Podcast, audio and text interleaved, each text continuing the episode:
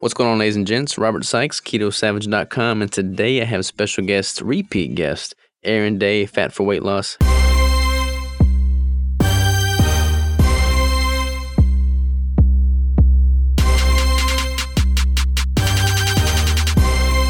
How are you, man? Really, really good, man. I uh, super excited to be here. Super excited to talk about all things keto.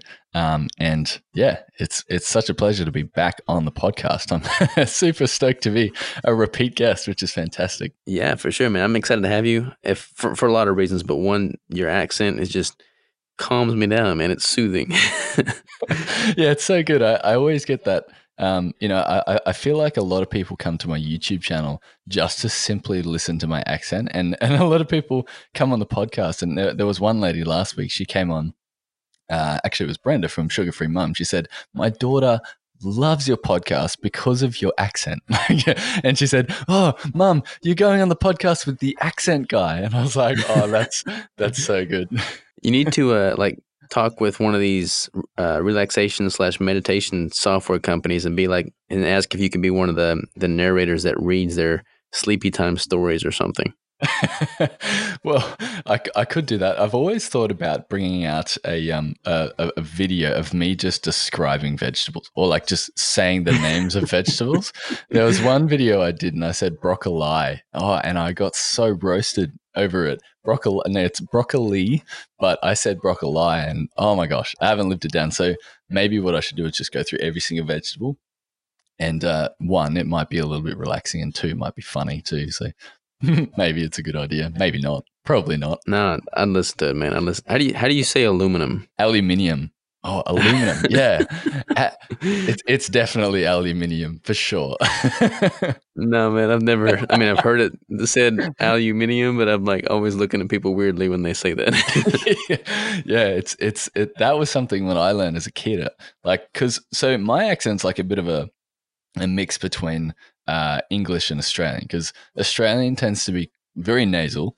Um, but English, they instead of saying France, they say France um, mm-hmm. dan- dance, dance, that sort of thing. So I, I grew up with an English teacher, and so I sort of learned how to the, the English pronunciation of words like England, England, but um, mix it mix that in with Australia, and you've got a whole whole host of weird accents going on right here. And you've been in Australia for how long now? Uh, my whole life. So um, I was born in the capital, Canberra, and swiftly left after that because Canberra's a bit of a hole. mm-hmm. And yeah, grew up in Brisbane and have spent most of my life in Brisbane. Spent some time abroad, um, which you know maybe we can uh, talk a little bit about that if if you like. I, I, I, spent two two months on a bike going through Europe, but all, all things aside, yeah, grew up in Australia.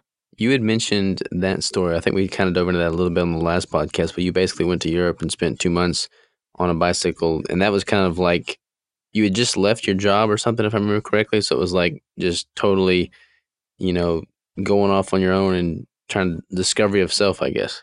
Yeah. So um, uh, yeah, we, we, we spoke about that last podcast, but basically what happened was I was a software developer for a family business, um, and I was in the process of building Fat for Weight Loss. And at the time, I was creating meal plans for um, my fellow coworkers because I said, look, you know, um, I need to. Uh, I set this goal for myself. I was like, I need to be able to make hundred dollars in one month somehow. And me and my friend were like, okay, well, what about if we just get ten people? And I said, okay, uh, I've got people around me. um, and so, yeah, at, at the software company, I, I, I started making meal plans. Uh, you know, went, went went overseas and came back, um, and you know, started making more pl- meal plans, and that sort of accelerated. And and uh, I guess this is how I I got here. I started off making meal plans, but then turned to recipes because people people want to know how to make the particular things. Um, but yeah, I mean, it's yeah, it's been such a crazy journey. I think if, if, anyone can, uh, uh, uh, i was a musician for a long time, then a software developer, now in the nutrition space, uh, and you learn a lot of things along the way. Um, and so yeah, I, I, think I've sort of got a bit of a unique take on what the ketogenic diet is, and especially for desserts and breads. And uh, a lot of people come to my website for those recipes. So um, yeah, I think that's that's kind of it, really. No, let's let's dive into that, man. I mean, you. So this this podcast is going to go live probably on a Friday. Today is Tuesday, but your book went out today. You said right? Yep. So the Keto Sweet Tooth Cookbook has been released today, which is the 9th of July. Um, and man, I am so stoked. I, it's it's been such a great reception of the book. People uh, people love it. I, I've been flicking through a few of the the recipes in there, um, and you know the oh, okay. So so when I was developing the cookbook, I would send the recipes off to my partner's work. She works um, at at a university down the road, and all of the the testing of the recipes I'd, I'd send to there because you know it's great for you to test it yourself, but you need to have someone else to test the recipes as well.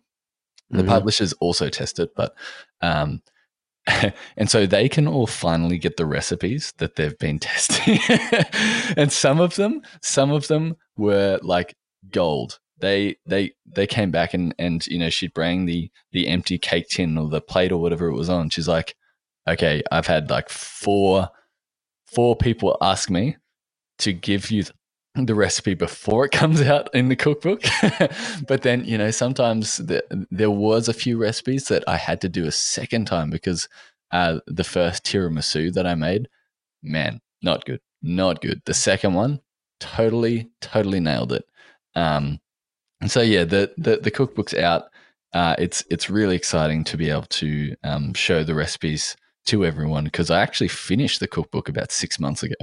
Uh, and it's you know it takes a little bit of time to actually get printed, get everything put into a book, um, and yeah, it's it's really really. I, I feel like an artist who's released an album and and they've been sitting on it for like because I, I used to spend a lot of time with the musicians and by the time an artist has actually released an album they're already on to the next one so they're like oh oh yeah that's out so it's crazy it's, man so like yeah. a six month turnaround time or like six month lag time, I guess, from from completion to to publication? Because you went with a with a publisher this time, right?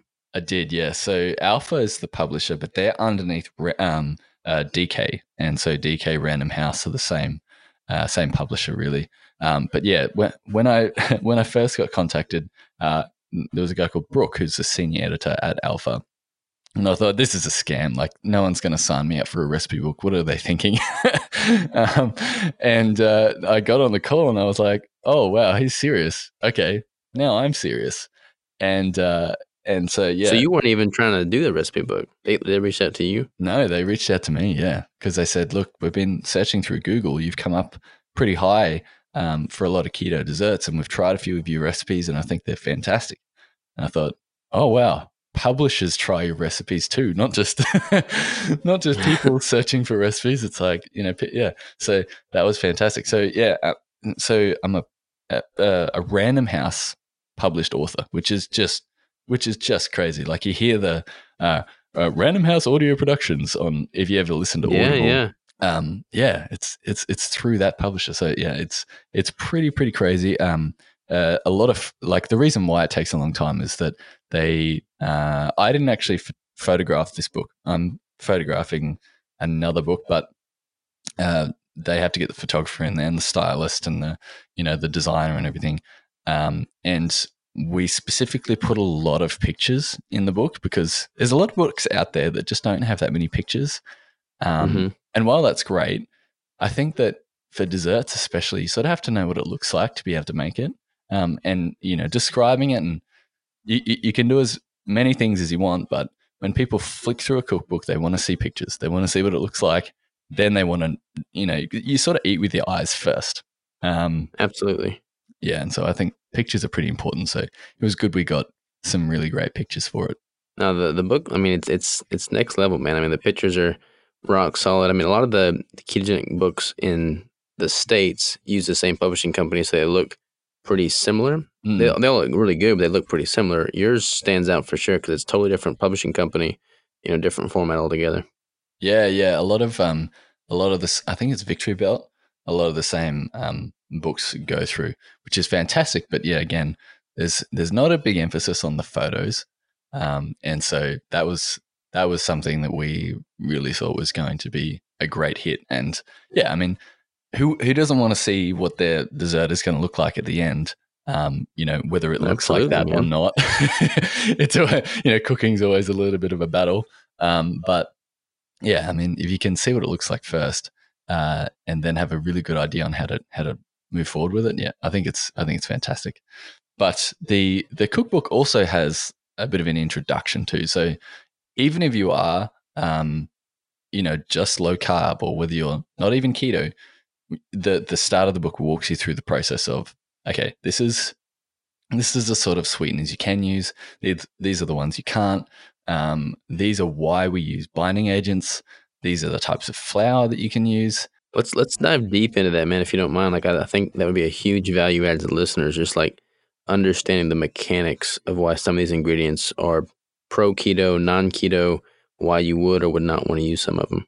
Yeah, sure. So I've got uh, three different aspects that we can probably talk about, um, and I'll go through them in order because I think the sweeteners sort of come first, and then low carb flours, and then maybe sort of the the, the binding agents and why we need those uh, is is probably good order. So the, the the sweeteners that I tend to recommend now, there there's other sweeteners out there that are keto friendly, um, but I think they sort of tread on grey areas. Um, Mhm. The the ones that I tend to uh, recommend are uh, stevia, so stevia glycosides, the the extract, um, monk fruit, and erythritol. Now, erythritol is a sugar alcohol, um, and also glycerin. Uh, glycerin, sorry, uh, and glycerin is not not a very common one, and which is why you can't really find it by itself. But glycerin also is a sugar alcohol, um, but it's a liquid, and you can't generally buy it by itself. So that's why that's why it's sort of like a last of the list one. But those top three, everything else, um, I, I just don't think is is suitable. So for for a lot of people, they think xylitol is is keto friendly, but xylitol actually has a GI value of thirty. And what I mean by Mhm. GI value of thirty is that um, when you have something that spikes your blood sugar level, and so you have GI, which is the glycemic index, you also have glycemic load. Um, anything with a GI or a GL value is going to spike your blood sugar levels and then inherently increase your level of insulin, which effectively is going to kick you out of ketosis, which is not what you want. Um, so those those other sugar alcohols are. Uh, all of them have a GI value of greater than zero, so they're pretty much all off the card. So erythritol's really the only one. If you don't get the GI distress from from erythritol, but then you can also use stevia, you can also use monk fruit. Those ones are fantastic. Now, a lot of the artificial sweeteners. Now, I, I don't. I don't sucralose, that. yeah, yeah. So whilst they don't spike your blood sugar levels, or some don't, um, I tend to avoid all of them because we don't know enough about them. Um, they tend to damage your gut lining, sort of like uh, antibiotics would. Um, they're just not. They're not great. so, I mean, I, I tend to avoid all of the the diet soft drinks, all of those, um, you know, sugar free gums, that sort of stuff, because that it's all it's all sweetened with sucralose or aspartame or uh, acesulfame potassium or you know, there's there's so many other ones out the there crazy names. yeah, yeah, yeah. Um, so I tend to avoid artificial sweeteners, but you know, for some people, uh, they they they help them transition into a ketogenic diet. Uh, you know, for for for others, they're just you know totally off the cards, and and for me, I don't I don't particularly enjoy uh, artificial sweeteners, and obviously the sweeteners you should avoid: honey, um, sugar, high fructose corn syrup, agave, maltodextrin, sucrose, beet sugar, blackstrap molasses, like all those different types of things. They're all going to uh, spike your blood sugar levels. They're all going to kick you out of ketosis. Um, so I would try and avoid them at you know at all possible. Do you have a uh, like? Do you put the stevia, monk fruit, and xylitol on a different pedestal? Like, are they pretty much all you know seen as equal in your eyes? Or are they different? Well, okay, so uh, they all have different uses in baking.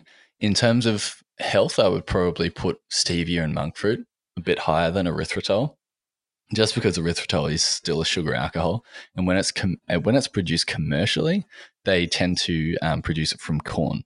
Now, um, you want to make sure that if you are using erythritol, that it's GMO friendly or it's GMO free. Sorry, uh, because you don't want it made from GMO corn. um, Mhm. And erythritol is present in nature, so it is a natural sweetener. But how they make it generally doesn't make it to be natural. So they they produce it from corn and things. In nature, it, it comes from uh, uh, when fruits and vegetables break down when they go through that digestion process. That's when erythritol is is expelled. But in nature, it's not found as as much as you would use. Like you wouldn't use three quarters of a cup of erythritol. You wouldn't find that in nature. It just doesn't exist. But I guess the same with Gotcha. stevia, really. Yeah, and then the the stevia and the monk fruits, how are those produced? We're just gonna do like a little history lesson on on sweeteners real quick. Yeah, sure. So, well, I mean, stevia is sourced from South America, and it has been for like fifteen hundred years. Uh, it's not digested by the, by the body, but how it's produced is it's it's the leaves of the plant. So, the leaves of the stevia plant are, are, are like uh, refined down into an extract, and they take the like the active ingredient in stevia is stevia glycosides. They take that out, um, and that's the sweet part. But the you know the side benefit of stevia is, is it's quite bitter. So um, a lot of people who don't like the bitter taste of stevia tend to avoid it and will stick more with uh, with erythritol or monk fruit.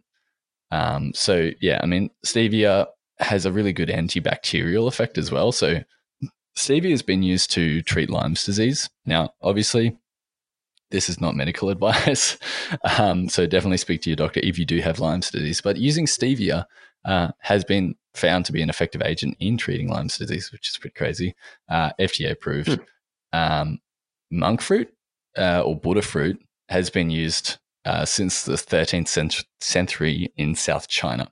So it's been used for so so so so long in um, in Eastern medicine. And so the active component of monk fruit. So that monk fruit's like a, a little fruit, and they they basically refine it down uh, to mogrosides, which is part of the glycosides group as well. Um, it's it's seventy percent as sweet as sugar, uh, whereas stevia is like two hundred and fifty times the sweetness of sugar. Um, yeah, I mean monk fruit's been used in traditional Chinese medicine for ages, and again, it's FDA approved. So those are the the two ones that are my favorites. However, when it comes to baking, um, when you when you're replacing, like, if, if you think about um, cookies, like your your ordinary cookies, you put one cup of sugar in there. It relies on the fact that the sugar actually melts, and so those cookies will melt in the in the oven. Right? If you use stevia, those cookies will be rock hard still because there's a certain property to sugar that is really hard to replicate when it comes to um, to baking, and so that's where erythritol comes in. And erythritol, um, yeah, I mean, as I said before, it's naturally found in fruits and vegetables and wine as well. But it's mainly used for replacing the physical properties of sugar. Um, and whilst you can't replace the physical properties altogether, uh, it's it's a pretty similar substitute. And the, the the one time where I couldn't get it to work was trying to make um, Chinese fortune cookies. You know the fortune cookies that you get at Chinese yeah, yeah, restaurant. you break them. Yeah. So that is the property of sugar right there. That is sugar and I can't remember the other ingredient, but the reason why they set so hard is sugar. You can't do that with stevia. You can't do that with monk fruit. And turns out you also can't do that with erythritol. I tried so many times, but it doesn't work. Um, so, I mean, like, yeah, sugar's really hard to replace um, in in baking, but erythritol is is the best option there because um, because it has that bulking agent. So, I mean, I I, I tend to err on the, the edge of stevia and monk fruit more, but erythritol comes in handy when you're trying to replace those physical properties. I know that xylitol's got the higher glycemic index, but is there any physical properties of xylitol that makes it more similar to sugar than erythritol? No, it's the same. So it's still a sugar alcohol, so it'll still behave the same as erythritol. Um, I I don't use xylitol as much because xylitol is pretty toxic for animals, so dogs, cats, um, and because I've got a cat in the house, I just tend to avoid um, xylitol altogether. And I know that a lot of people have the the same reasons. Um, yeah, so I haven't played around with xylitol as much, but my understanding would be is that because it's still a sugar alcohol, it doesn't have that setting quality um, because it's it's going to be an alcohol, so it's going to have that like erythritol has a little bit of a cooling aftertaste. Mm-hmm. Um, xylitol is probably the best tasting sugar substitute, um, but again, it, has got a GI value of 30, so I just tend to avoid it. Um, but yeah, I mean, w- what a lot of companies do is that they combine erythritol and stevia or erythritol and monk fruit. Um, erythritol and monk fruit is actually a really, really good combination because stevia by itself is bitter, erythritol by itself is cooling. And what happens when they go together is that you don't need to use as much because stevia is super sweet. Erythritol's uh, 70% of sweet as sugar. You combine those together, you're using less erythritol with a little bit of stevia added to it. You get the same sweetness of sugar with, um, you know, three quarters of the amount, which is, uh, yeah, which is why a lot of companies put those two together. But it also like neutralizes the taste of the cooling effect and the the bitterness effect from stevia. And same with monk fruit. Like monk fruit can be a little strange by itself, um, but it's probably one of the best tasting ones. It's better tasting than, uh, than stevia. Uh, and yeah, I mean, stevia is fantastic. Monk fruit's fantastic. Erythritol uh, used as those bulking agents. Have you played around with allulose at all? Uh, no. So, um, I so for anyone out there who is looking at a really comprehensive guide, I know Keto Connect put together a great YouTube video on all these sweeteners and how they react to certain sweeteners. And I'm pretty sure they were taking like two tablespoons at a time of certain sweeteners. And when it came to allulose, uh, Megha was like, "Whoa, never, never again." and I've heard the same thing from so many people: is that it causes severe GI distress. Um, now, whilst allulose doesn't have a, a, a GI value, I'm pretty sure the GI value of it is zero. I tend to avoid it because uh, it's almost like playing with MCT oil. You can, mm. yeah, if you have too much, it's definitely a really, threshold. Yeah, it's it's definitely a, a, you know something. I, I feel like uh, you, you you tend to have a bit of a responsibility when you create recipes using a particular sweetener, and if you're using too much of that sweetener and someone else doesn't have the same t- threshold as you do, uh, it's going to be a really, really horrible time for them. and also, like if I include MCT oil in any of my recipes, there's a big disclaimer. It's like, don't have too like if you haven't had MCT oil before, please start with a teaspoon and then work your way up from there. Because if you start with two tablespoons, you are going to have the worst day ever. yeah, I've been there. It's not good. Yeah, yeah, and a lot of people have that. Um, you know, I I, I don't want to be out there recommending uh, sweeteners that could potentially have the same effect. But I mean, yes, I have I have seen that allulose has is a is a great sweetener to use uh, for things like caramel or um, you know anything that's that needs to be in that viscous liquid state, then allulose is really good for that. But other than that, I I try and steer clear of it. Do you know anything about um, like a lot of these like stevia and monk fruit, for instance, had the you know the zero glycemic index. Do you know if they have any effect on insulin? Because there's been some studies that indicate that even if they don't have a GI uh, index at all, they're still going to have a, a potential impact on your insulin excretion. Yeah, so I haven't actually done a lot of research into that um, because, like the you know um, GI values, the main reason why blood sugar levels go up. Um, I have done tests on myself with a blood glucose meter, but unfortunately, blood glucose meters and ketone meters don't measure insulin levels. Um, mm-hmm. So, no, I, ha- I, I don't have enough research in there to to sort of give a definitive answer on that one. But uh, you know, as a caveat, um, if you drink too much coffee, you're going to bump your insulin levels up as well. Yeah, for sure. There's there's a lot of like there's a lot of things that are saying, well, it's going to kick you out of ketosis anyway. And it's like, well, you drink six cups of coffee a day, it's going to kick you out of ketosis. So there's a there's a there's a lot of gray area in there, and I think that a lot of research needs to be done because what what happens is that your body tastes something sweet, right? Your body's not stupid, um, and to you know it prepares yourself, it prepares itself for either um, you know a sweet taste or the energy that comes along with sugar. And so, what a lot of people do find, and this is really unfortunate um, with with keto desserts, is that uh, once they taste something sweet like stevia or monk fruit, but they don't get the the after effect of sugar, or they don't get that um, insulin rise or the blood sugar level rise, uh, it can leave you sort of feeling a little bit empty. Um, mm-hmm. And I feel like that's where keto desserts sort of uh, you need to you need to be careful with keto desserts because they can lead to a lot of um, overeating, uh, especially because keto desserts are generally made with a lot of fat. Like desserts are the best thing to make keto because most of them most of them are fat bombs. you don't have to deal with too much protein really. Um, but the the other side of that is that you just need to watch out how many uh, how much of it you're having. Keep those portion controls um, pretty down pat. And if you're tracking your macros or you're tracking your calories, whatever you're doing, um, that tends to be quite easy. And you can realize, oh, okay, this cheesecake has a fair amount of, of, of calories for, for today. So I'm only going to have a little slice. Whereas someone else might go, oh, you know, it's keto. I'm just going to eat the whole thing. Um, so yeah. you, still need, you, you, still need to be careful. But um, yeah, I think uh, keto dessert should be eaten before the main meal. It's like the the early dessert. You have that, and then, then the, the main meal will satisfy the hunger cravings. That's right. That's definitely right. And I'm definitely not one to say that uh, because it's a keto dessert, you can have it for breakfast. Like you still need to you still need to treat it as as dessert. Just because it's healthier than normal, uh, it doesn't mean you can you know go crazy on it. So there is a bit of a um, you know there's a bit of a limit. I don't know what effect that has on your insulin levels. But for me, using stevia, using monk fruit, and using erythritol keeps um, my ketone levels pretty high. So if that's any indication, some other people might have more of an effect. Uh, you know, and this could be personal too. It could be personal on how much of your body releases insulin uh, and how much of a tolerance you build up to either stevia or monk fruit or, or erythritol.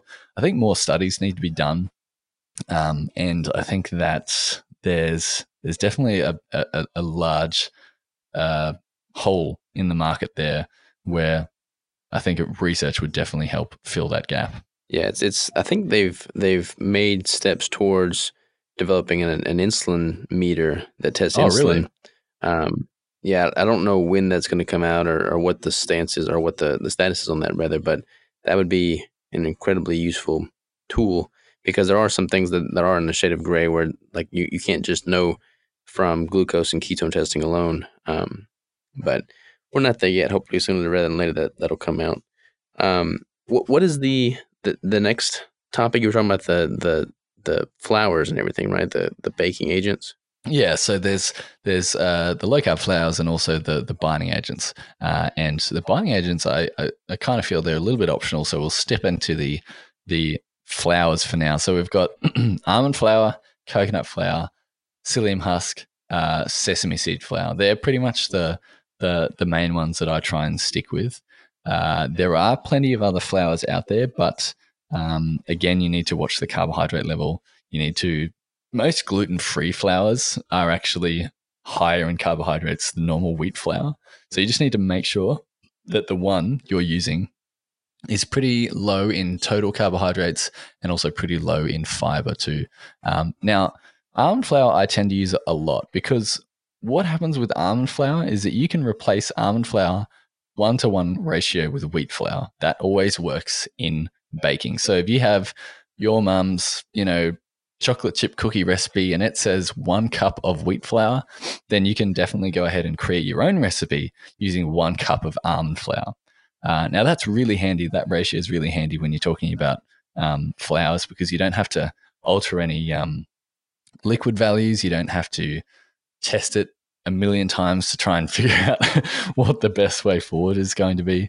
Um, so that's why I use almond flours. Now, almonds um, are high in lectins, uh, so they can be, um, you know, they can trigger autoimmune responses for some people. and mm-hmm. also, a lot of kids when they go to school, uh, they're they're generally like nut free zones uh, which means that you know baking things for your kids with almond flour is sort of out of the question.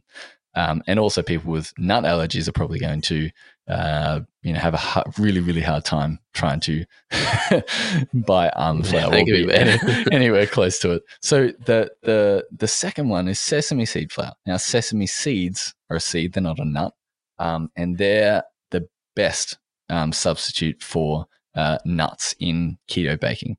Uh, a lot of people, for some reason, haven't figured this out yet because they always tend to use coconut flour first.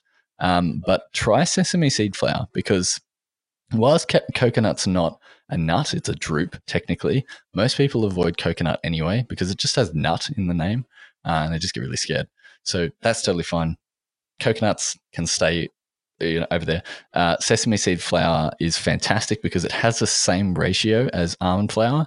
So your mum's chocolate chip cookie recipe, one cup of wheat flour, then you would also use one cup of sesame seed flour. Now, you generally, like in Australia, you can't really buy sesame seed flour. So what I do is I just buy a huge bag of sesame seeds and grind them up in the um, food processor and use those. And they can be used for keto desserts. It can be used for keto bread all these different types of things. Sesame seed flour, when you buy it, maybe on Amazon or something, a lot of people have said that it's got like a really weird metallic taste, or it has like a really, it's just got a really strange taste. And they go, that's weird because I generally make my own. So I would probably recommend making your own as well. So almond flour, sesame seed flour, great substitutes. Um, coconut flour uh, is is really good too. Now, what coconut flour does that the other ones don't is they absorb it absorbs a lot of liquid. And now there's a lot of confusion on like the ratio and how many eggs you add and you know all this stuff. But really the only thing you need to worry about is that because coconut flour absorbs liquid you just use less coconut flour. And that ratio if you were using one cup of almond flour or one cup of wheat flour you would use one quarter of a cup of coconut flour for the same recipe. Um, so just now, cut it in half, basically. Uh, cut it in quarter. Oh, you said it. So one half cup of the others in a quarter cup, or one cup to one quarter cup. Yeah, and this is where it gets confusing. um, so, so one cup of almond flour equals one quarter of a cup of coconut flour. So, quarter of a cup, which is like I think it's two ounces in America. It's sixty mm-hmm. mil in Australia. Um, is the same as one cup. So 12, no, eight ounces, uh, 230 mils of, of, um, almond flour. So, um, it's, it's basically divided in half and then divided in half again. That's crazy how much less you have to use. Yeah. And now, so what happens when you use coconut flour? Now, coconut flour, if you compare it one to one with almond flour, it's much higher in carbs. Um, the, it's it's much higher in fiber too, but because you use so much less, you actually end up having lower carb products, um, which is why coconut flour is really really handy uh, on the ketogenic diet because it's lower total carbs, lower uh, lower net carbs. You it, you just get a lower carb product, which is fantastic. However, coconut flour has some properties that um, you, it's really easy to overdo. Uh, so uh, I, I, I, I, generally see a lot of recipes online uh, from other bloggers who maybe have just overdone the coconut flour a little bit and they just turn out really chalky or really, really, mm-hmm. really dry. Um, and so that's the only thing with coconut flour is you just need to make sure that you're using that ratio really, uh, really correctly. And it doesn't always it doesn't always match. So that ratio might be different depending on how many, uh, depending on how much liquid you have. You know, so it's not a hard and fast rule. So you have to do a lot of recipe testing with coconut flour. Um, but, and also what happens with coconut flour is it absorbs over time. And so if you put a quarter of a cup of coconut flour into your brownie mixture and it still looks like slop, it's just because you haven't waited enough. So generally, when you're using coconut flour, you just need to wait another five minutes um, to to get it to absorb that liquid and become more of a you know, a flour as opposed to just something you've added and it doesn't change the it doesn't change the recipe at all. Um, and then the last one is psyllium husk. Now, psyllium husk uh, is either is either you know just psyllium husk or psyllium husk powder. Um, in Australia, they're both the same thing, but I know that other countries get that, that there's like a bit of a difference. Um, so psyllium husk powder is really helpful more as a binding agent than a flour, but it tends to you use way more of it than you would a binding agent. So psyllium husk is really good for trapping air in a particular uh, recipe. So think about creating keto bread rolls. It needs a lot of air. It, it, well, first of all, it needs a lot of air to actually come out of the uh, ingredients that you're using. So eggs, baking powder. Um, a lot of people use apple cider vinegar and um, uh, baking powder, which also causes a reaction. You think about those science experiments that you used to do at school, and you put yeah. vinegar with with baking powder or bicarb soda or something, and it just goes everywhere. Um, that's essentially what is happening inside a keto bread roll. But to actually hold the air inside and to make it sort of um, expand out, you need psyllium husk. Psyllium husk sort of turns into a gel once it's mixed with water um, and can be really useful in that respect. So, uh, psyllium husk is more used in keto breads and, and that sort of stuff. In desserts, I don't find it's particularly useful. Um, so it is a flour, but that sort of leads me into binding agents. And the reason why binding agents are really helpful is that when you use wheat flour, wheat flour has a particular protein called gluten. And gluten, for some people, uh, is toxic. But um, gluten has a physical property where it's able to bind and hold things together. Um, and when you start using now, I as a kid we used to have gluten free bread and gluten free everything because my mum's a mm-hmm. nutritionist mm-hmm. and uh, she was on the gluten free train. But companies hadn't like caught on to the fact that gluten free bread tastes disgusting. Um, because it would it would just crumble like you you'd slice a piece off and the whole thing would just break into a million pieces. Kind of like that tapioca bread, that like really low gluten tapioca bread. Yeah. yeah, yeah, exactly. Yeah, and um, and so it's it's simply because they they didn't understand, um, you know, moving from like it wasn't so popular, moving from wheat bread to uh, non a, a non gluten uh, flour of some sort. You need a binding agent to be able to hold hold those th- things together. So it doesn't uh, just work for breads, it also works in desserts. And I tend to use a lot of binding agents in desserts in small amounts just because uh, sometimes, you know, like the cream cheese just isn't going to cut it. um, so the binding agents that I tend to recommend and uh, use as a, as a replacement for gluten are either guar gum, gelatin, agar agar, psyllium husk, like I was talking before, or xanthan gum. Now, um, gelatin is fantastic because gelatin, uh, I think gelatin's probably the best one out there. Um, it is made from dehydrated parts of animals, like including the skin and the bones and tissue and stuff.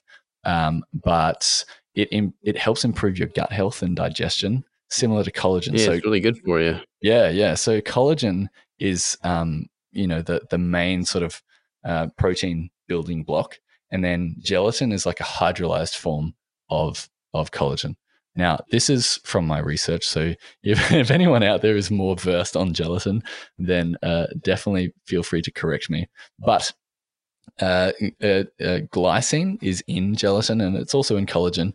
But the glycine from gelatin can help the mucus lining in your stomach and help balance out your digestive enzymes. So, it's sort of, it helps um, it helps improve methionine levels, or it, it at least neutralizes uh, excessive methionine. And so, what happens, especially on a carnivore diet, actually, um, your because you're eating a lot of red meat, your methionine levels will increase, and also your homocysteine levels will increase. And so, gelatin, which is in, important to you know, like if you're eating bones and you're eating lots of bone broth and that sort of stuff, is really important to help neutralize that methionine level. Um, so gelatin used in that sort of way is fantastic. Gelatin was also really helpful in baking because it sets or it creates like a gel substance. Um, mm-hmm. So gelatin's really good for. Uh, in America, you would call it Jello, I think. In Australia, we call it jelly. Yeah, what, what do you call it there? Jelly. Jelly, yeah, which is jam for you, right? yeah, that's jam for us. oh man, it gets confusing. Um, so yeah, I mean, gelatin's fantastic to use. Probably one of the better ones out there. The other ones, uh, so uh, guar gum and xanthan gum, they're sort of on the same um, spectrum. So guar gum absorbs water, and it's made from the legumes of guar beans, uh, and it's actually a type of polysaccharide. But because you use so little of it in a particular recipe, um, guar gum can really help bind those ingredients together. and it's actually mostly fiber anyway. So it's a digestible fiber. Um, and and so guar gum and nah, was xanthan gum? I think it was guar gum. It was used in like uh, weight loss pills for ages, and there was a pill back in the nineties, I think, called Cal-Ban three thousand, which was uh, like hundred percent guar gum, and people would take a lot of tablets, and it would swell up in their stomach, and it actually caused um, some pretty detrimental health issues. So be careful with with with uh, excessive quantities of, of guar gum, but the amount you would use in baking is so little. Like you would use a half a half teaspoon, one teaspoon. That's totally fine. People were taking like tablespoons and tablespoons and tablespoons at a time for that to be disastrous. Um, so guar gum, really helpful to actually bind ingredients together. Same with xanthan gum. Now, xanthan gum is made uh, from fermentation, but it doesn't itself it doesn't ferment uh, itself. So things that made from fermentation are like vanilla essence. Um, actually, that's the only one I can think of.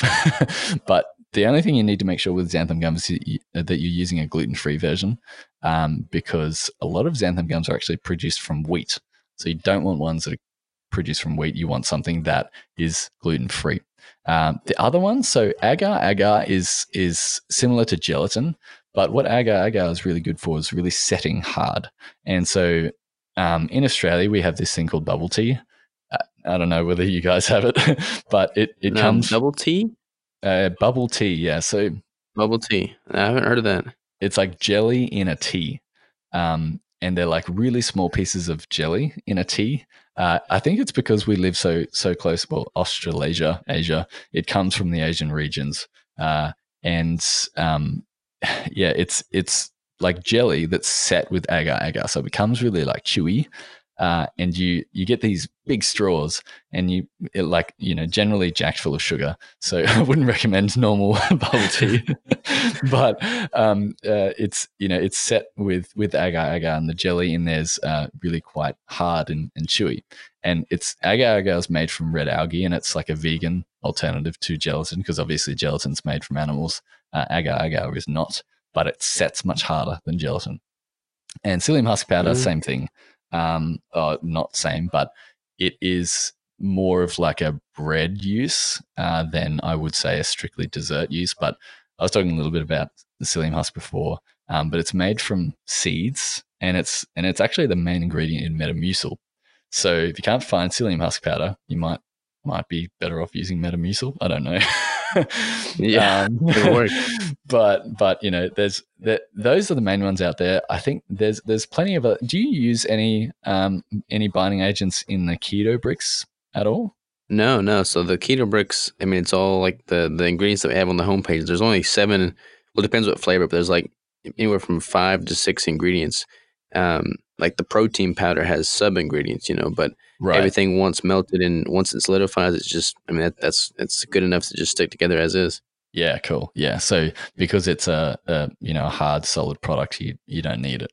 Um, things like um, brownies, things like cakes. So so this is where the binding agents can get confusing for some people because they'll go ahead and make a cake with xanthan gum, um, but instead they should be using gelatin because gelatin will actually um, it, will it'll have that like pound cake texture when you when you create a cake with it, as opposed to xanthan gum will have more of a bread texture.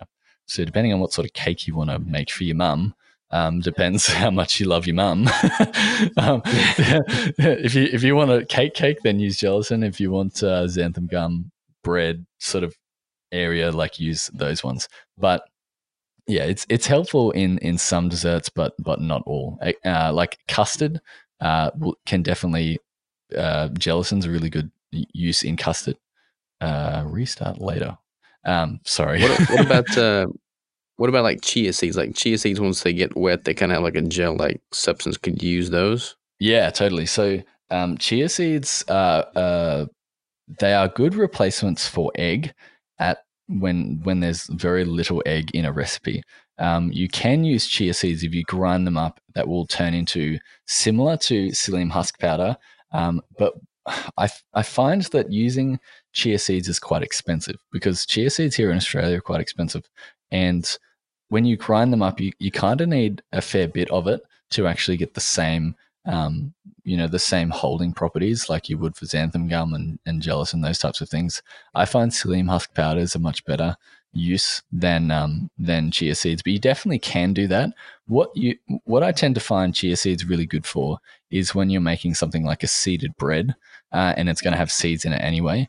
You don't you don't have to add any other binding agent. You just put um, you just put chia seeds into the mix, and it'll help bind all those ingredients together. And what happens is that when chia seeds mix with water, they create a gel. And so a lot of um, puddings will actually use chia seeds. If you've ever had uh, chia seed pudding, you'll know about it because you end up with them all in your teeth. Um, yeah. And uh, yeah, so they're, they're really, really good.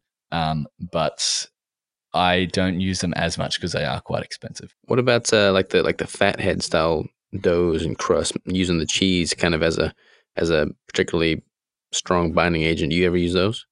Yeah. So uh, when um uh, like when you use cheese in desserts, it's only for particular desserts. A lot of um because a lot of desserts originate from France and Italy and those types of European countries, uh, and then you know the the world has sort of put their own spin on those. Um, but but yeah, when it comes to uh, pizzas, um, using the mozzarella cheese in in there to create that stringy sort of texture is amazing. Um, but I haven't really found an application for that in the desserts so much. And what happens when you are using a lot of mozzarella cheese is that you're very quickly adding up the caloric content of something. So when you make a, a, a fathead pizza, um, you know, you you probably can't eat the whole thing just because it's so dense. um, whereas a lot of the other cheeses, like uh, cream cheese or um, maybe uh, cream, you can use in particular ways so that they're either not just like a, a solid liquid, they're not so calorie dense. Um, and, you know, if you were to whip cream, then it doubles in value. Um, you know, cream cheese probably isn't so calorically dense. I haven't found a particular use for um, mozzarella cheese in desserts, but it could be an option for people who are looking to avoid the binding agents. So all these binding agents are optional, by the way. You don't need to use them. You uh, you would use them if you're trying to replicate a, a dessert exactly. And so w- my idea with the book is that I want people to be able to make a tiramisu that tastes like a tiramisu. I don't want people to make mm-hmm. a keto tiramisu that tastes really bad. yeah, yeah, but and not that binding agents are going to change the taste of it, but they're going to add to the texture. Or they're going to, um, you know, be able to make them a little bit more more workable. What was the? Uh, so you mentioned that the tiramisu was the hardest to kind of nail down. Was that was that the hardest recipe in the whole book that that you found trying to make as close to the carb based version as possible? Yeah, definitely. Um, so because tiramisu is like it has that light, fluffy um, texture to it, it's actually quite hard to make keto. um, and the the uh, it's really hard to there's a lot of sugar in normal tiramisu. There's a lot of sugar there's a lot of alcohol there's a lot of um, other like things at play that are really hard to just substitute you know? And so i probably recipe tested tiramisu like 10 times maybe maybe close to 15 to get it right. Um, and because you have to make so much of it all in one go, um, oh, it was just disastrous. Like the the final product, I'm super happy with, and also my partner Adele's uh, work is super happy with. But the process of like recipe testing those those that particular dessert was was really really tough. But I think that um, if it's tough, it's good because you know that it's not right. You don't want to just I I don't put recipes out there that are just that are just okay. Like I, I put yeah. recipes out there that are sensational or I try and make really, really good. And that doesn't come from just recipe testing at once. That comes from three, four, five, you know, potentially 15 times to make sure that it's right. Um, which, which, yeah, the, the food waste just like really gets to me. But, um, you know, my building loves loves keto food, so so I tend to put it out there and say, "Hey, I've got a tiramisu. It doesn't taste that great, but if anyone wants it, you know."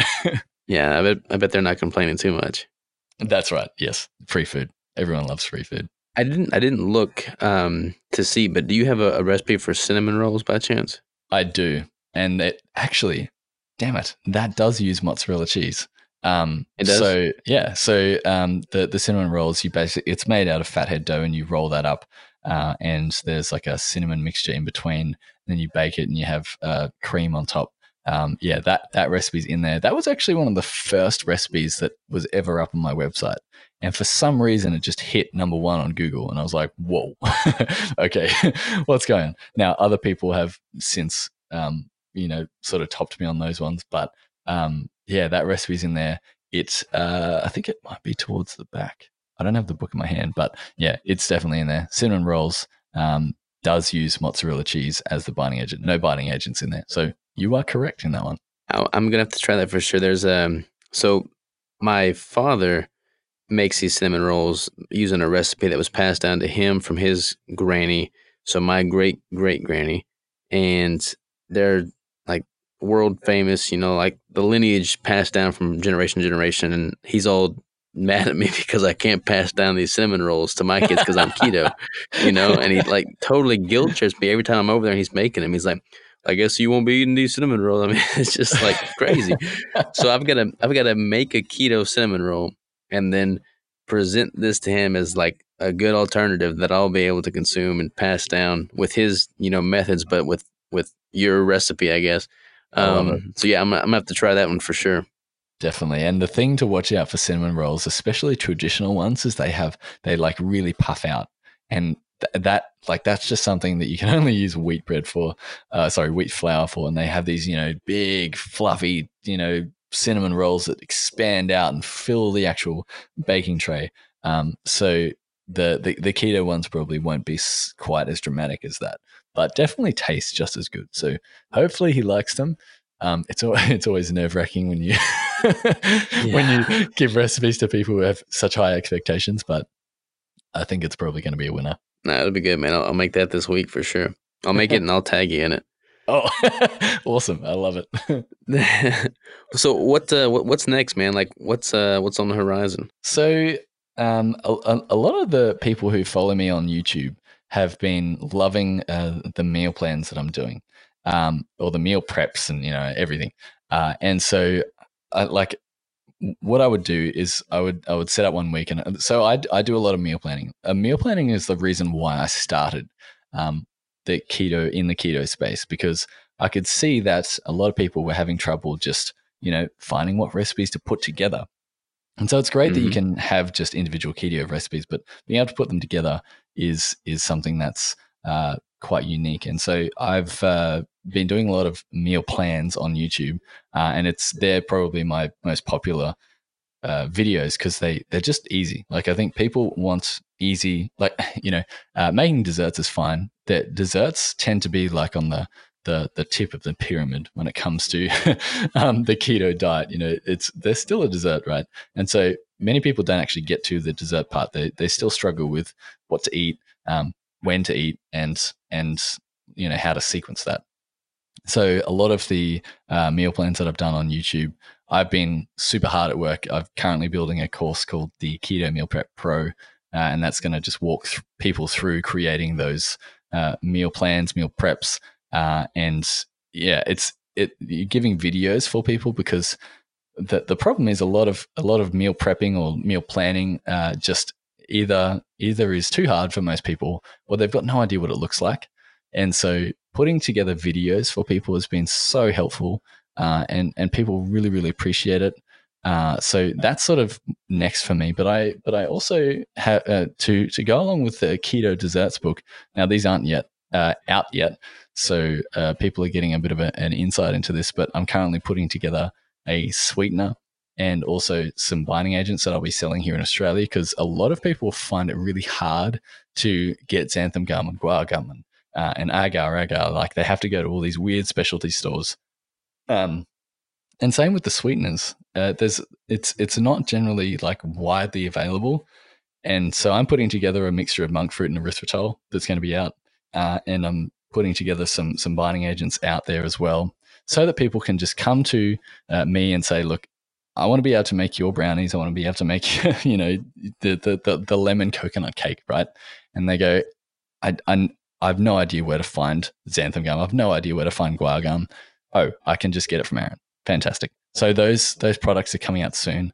I recently just went through a whole weekend of labeling products, and I'm sure you have. I'm sure you're very well versed in labeling products and doing all that. Oh yeah, hand. all kinds of fun stuff.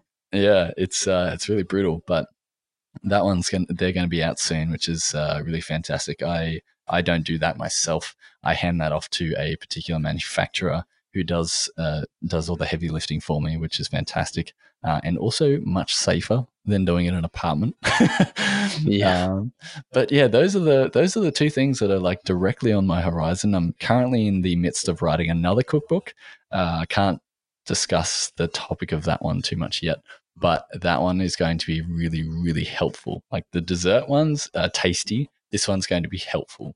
Well, I'm intrigued by the the meal prep, man, because like for me, coming from a bodybuilding background, like meal prepping has just always been a huge part of my life. I mean, there'll be days where I'll just, you know, prep the food for the entire week, you know, in that one day. And I never really thought anything of it. But people that don't really have that background, it's like an oddity. But it, it's strange, man. Like any picture I have of like all my Tupperware is just totally covering the tabletop. Like those pictures get all kinds of engagement because people are just intrigued by what that much quantity looks like and how they, you know, consume it. So dive into that a little bit, man. Like how how are you going about these meal preps? Yeah, cool. Okay, so uh, meal prep is is hard because what a lot of people find, or uh, like a lot of uh, meal prepping that's out there already, either only covers five days, or um, you know only covers the the working week, or you know what about the weekends?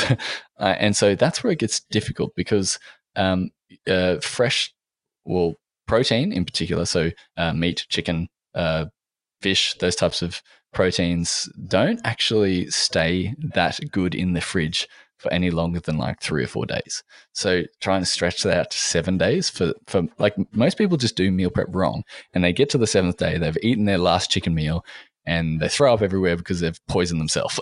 um, yeah. and, uh, and unfortunately, it just happens so often. Uh, and so, you know, um, part of meal prepping is also meal uh, like food safety and that's that's like the, the the biggest part for me is that uh, you need to make a few of these meals, make a few of these uh, you know breakfasts or maybe some easy desserts, and then figure out which ones to put in the freezer for later. Um, and so you know being able to create either freezer friendly meals or at least eating all of your fresh food to start with um, that sequencing is really helpful for people. Uh, also, being able to create just really easy recipes. So, you might find a lot of recipes online that just have like 15 different ingredients. Um, and whilst it's you know great to make the best carbonara pasta possible and replicating it identically, uh, meal prepping or meal planning doesn't really work that way. You just want something easy that you can create in like two or three hours on a Sunday uh, and have your entire week's worth planned out. Uh, and so I think that is, is, is really helpful for people, just creating like really easy, simple recipes. Um, there's, you know, things like just steak and Brussels sprouts that it's, it's like when you strip back the keto diet to its, to its core, it is really simple. It's a very, very simple diet, but most people just want to complicate it. Um, and so I think the going through those meal prep videos, going through the meal plans, working with people has been so eye opening because um, when you when you assume something, um, it, it, it makes it makes it really difficult to be able to uh, communicate with people, and so you just assume that people have a healthy diet. You assume that they're doing all the right things, um, but when you go ahead and you show them, they're like, Oh, I wasn't doing that. I have never done that in my entire life. Thank you. um, so a, a, big thing as well is that switching from plastic to um, to uh, glass containers uh, is super super helpful because plastic uh, you can really only reheat in the microwave, whereas glass you can reheat in the oven as well. So if you're trying to avoid the microwave, then using glass is fantastic for that. Uh, you can also just make uh, meal preps in the glass container itself. So if you're thinking about making, let's say, a lasagna, for instance, um, you can actually just make it in the meal prep container. You don't have to like put it in a baking tray and then separate it out and then put it in the meal prep containers afterwards. You can just do it in the actual container. It's actually like a baking tray itself. Um, so and they're and they're really cheap. Like the glass ones here in Australia, you can get them from Kmart or IKEA, or you can get the really good ones like the Pyrex ones. But I found the the cheaper ones are good too. Um, but again, like you're probably better off getting the the Pyrex ones just because there's no lead contamination or anything.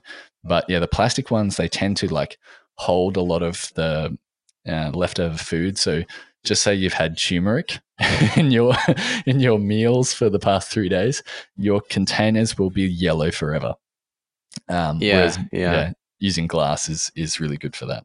We switched everything over to glass to just avoid all the you know the artificial estrogens that are in the plastics, which are not really that big of an issue if you're freezing them. But as mm. soon as you heat them up, or even just come to room temperature, it, you know a lot of that can leach out. So we've switched everything over to glass just to avoid all the hormones. Yeah, definitely. And so like you can get BPA free ones, but um, it, there's there's BPA and there's BPS, and a lot of companies are still using BPS instead of BPA. Mm-hmm. Um, so yeah, it is definitely best to just get rid of plastic altogether um, and just stick with glass. I totally agree. Those estrogen mimicking properties are not going to be beneficial to anyone's health. What do you, what do you think is the best technique to reheating food from frozen? Like if I'm because like what I'm thinking about doing for this meal prep, which I haven't done in prior years, is because you're right. You know, like I'll prep for a week's worth of food, and then that you know sixth and seventh day's meal is just like not optimal. It just doesn't yep. taste good. It's just not, not fresh. It's not appetizing. Um, so what I'm thinking about doing is putting all of my, you know, like the first three days worth of food in the Pyrex, and then everything else I'll put like in freeze dried, or not freeze dried, but like vacuum sealed, uh, you know, pouches. Like they can really yeah you know keep the freshness up and then freeze those and then when it's time to eat those i don't like waiting for things to thaw like I, i'm all about simplicity and efficiency so i think i might just throw them you know take them out of the package from frozen and then i put them in the air fryer or something because the air fryer is pretty good about keeping things fresh uh, and crispy and it doesn't seem like soggy. Yeah totally so um, i did a podcast last week with grass-fed girl um, Yeah. And she was saying that she cooks steak from frozen to cooked in the air fryer in like 10 minutes. A lot of people are doing that, man. I had I had a call, I had a podcast last week with the owner of US Wellness Meats, and that's how he prefers it. Really? Wow. Okay. Yeah. yeah. So so we uh, uh, so we bought an air fryer uh, a while ago, and I was like, you know, this is essentially just a small oven. Like, what the hell's going on? So we actually got rid of it. We gave it to my partner's uncle, and he loves it. Um, and they were really expensive at the time, so I'm I'm disappointed in myself. But the they are essentially an oven. So if you don't want to go out there and buy an air fryer, um, then just turn your oven on full bore, and you'll get a similar effect. But yes. Uh, that works really well for steaks. I don't know how well it would work for something in a pla- in like a glass container uh, in the air fryer, but obviously we, you would try and re- you'd remove the container. Um, in the oven works really well. In the microwave does work well. Uh, it, you know, in two minutes you've got heated food, um, which is really good if you're in a pinch. But what I find is that uh, it's best to take things out of the freezer the night before you're going to eat them so if you know, like your meal prep for the entire week, you know that on the sixth and seventh day, or the fifth and sixth and seventh day, you've got stuff in the freezer. You can just simply take the fifth day out on the fourth day, put it in the fridge, so it's not so frozen, and then heat it up from there. Um, so it'll be a bit quicker. Uh, what I tend to do is, uh, and now, and th- you need to watch this, um, but you can just put it out on the on the kitchen bench. So for me, here in Australia, it's currently winter, so it's not super hot. I probably wouldn't do that in summer because 40 degree Celsius heat and and fresh or like six day old food is not going to it's not going to work oh, either. Oh, good. yeah. So so uh, oven like 20 minutes in the oven, fantastic. Two minutes in the microwave, it's great for time, but I mean like microwaves are handy. Just don't use them that often. Um, and what I find as well is that you can put uh, you can put the plug in your sink in the kitchen. So you just like put a plug in there, pour some like hot water in there, and then put your container in that hot water, and it will come down to room temperature much much quicker.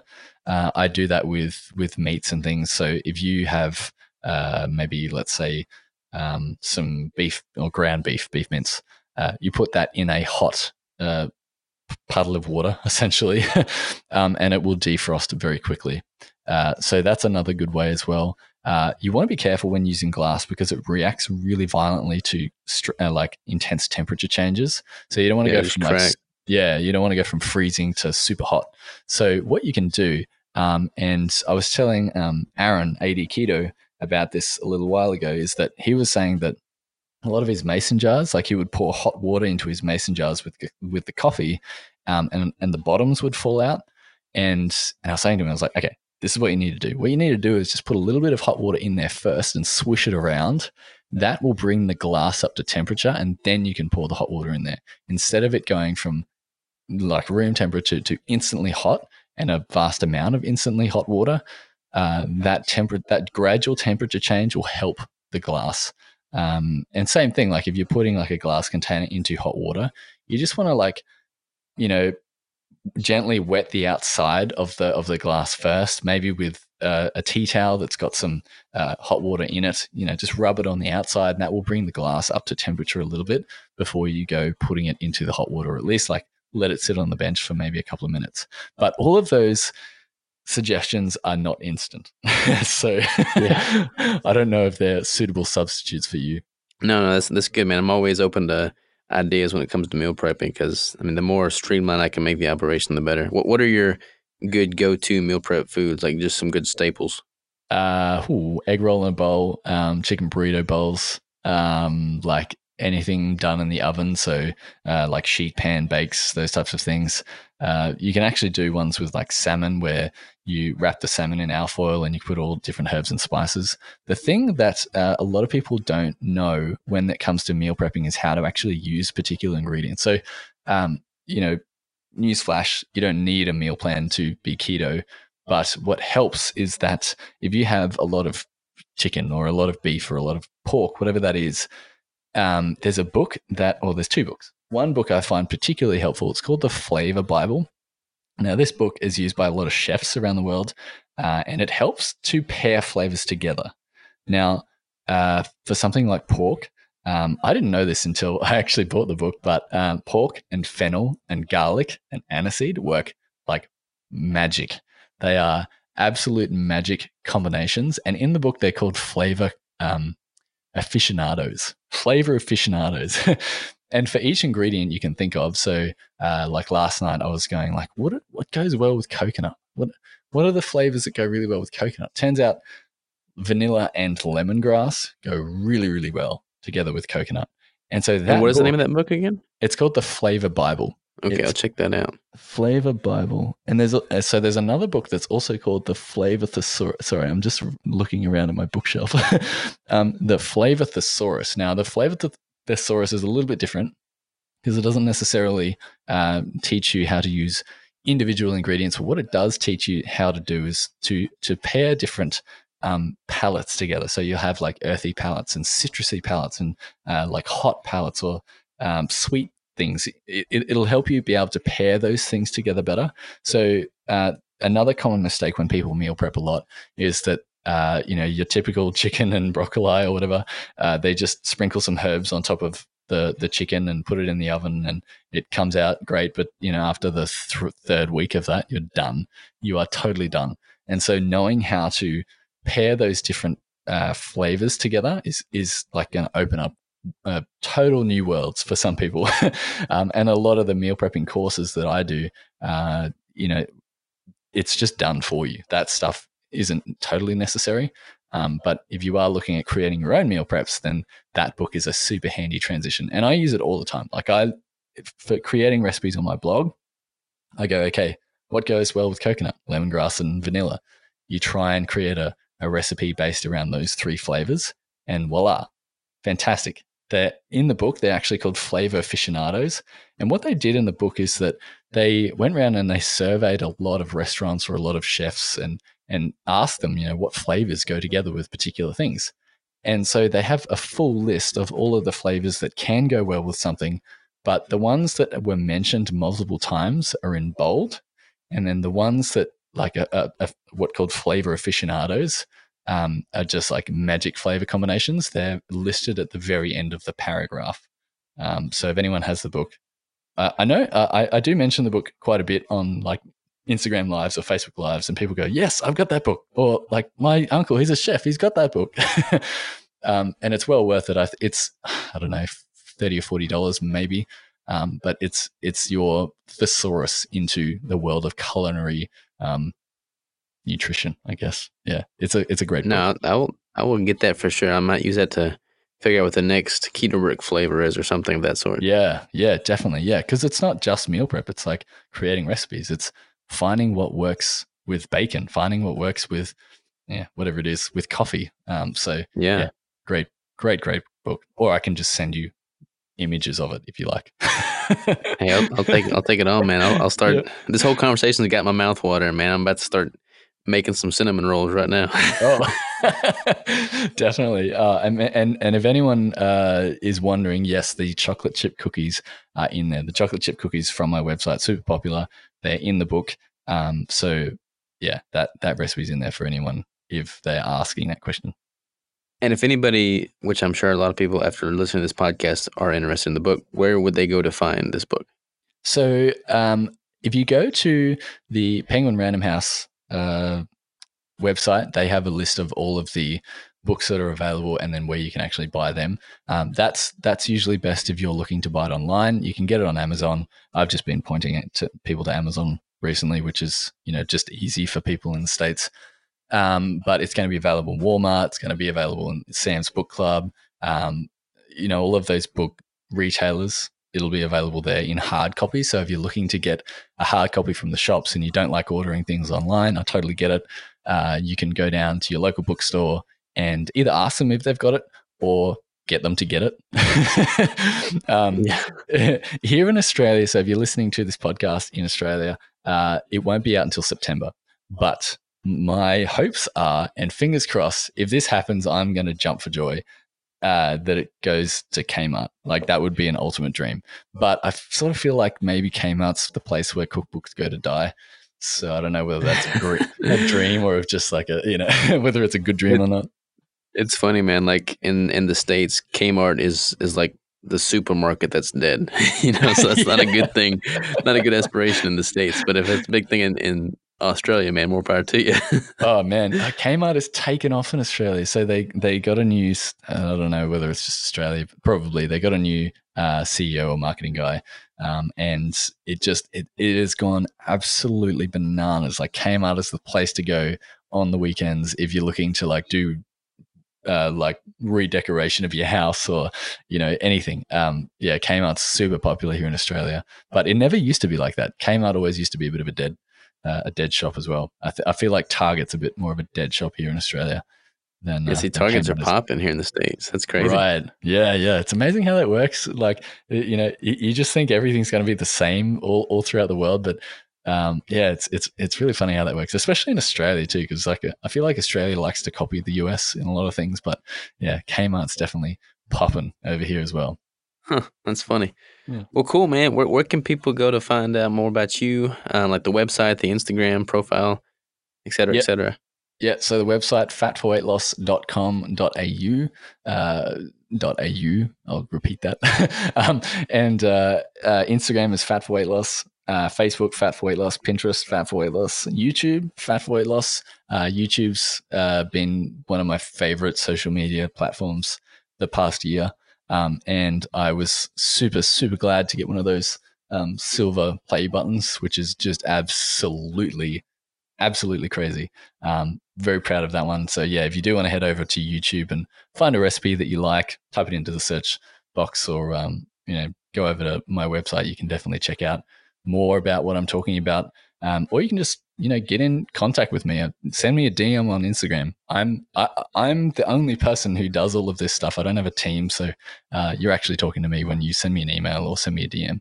Very cool. I appreciate that, man. I appreciate you being like the face of what you're building. A lot of people outsource everything, so it's it's cool to talk to people that are you know walking what they're preaching.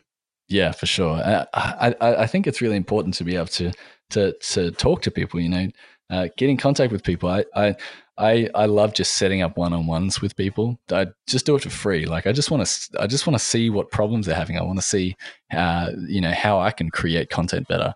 And so yeah, getting in contact with people, ask me questions, ask me any question. No question is a dumb question. Um, and if you feel like you're struggling, then yeah, definitely head on over. Awesome. Well, I'll be heading over check out these meal prep videos for sure. There's one that um, I created. Uh, it's probably about a year ago now. That one's the most popular. It's got nearly two million uh, views, and um, yeah, it's simple. It's super super simple. But the you know the ones that are coming, they're they're just as simple, but probably um, a little more uh, lower in protein, I guess, um, like more strict keto. Whereas mm-hmm. that one's more like a low carb ketogenic approach. But yeah, definitely head on over. If anyone is interested, just type in keto meal plan or keto meal prep. Generally, one of my meal plans will come up. Very cool. Very cool. Well, Aaron, man, I, I appreciate the time. It's always a pleasure talking with you. I have to get you on here again for a third run after this next book comes out. Oh man, um, um, thank you so much for having me on the podcast. I, I really appreciate you taking out the time uh, to yeah to do this. Whenever I say your name, I always need to say your na- your last name, Robert Sykes. Like I can't just say Robert; I have to say Robert Sykes. I don't know why, but it's uh, it's it, yeah, I, I, love it. I really appreciate it, and uh, yeah, super. Uh, I love what you're doing with this podcast, and um, just so easy to talk to. So it's really great. Appreciate that, man. I really do. Well, until next time, brother. You have a good one, and, and keep killing it, man. Will do. Thanks, mate. Take care.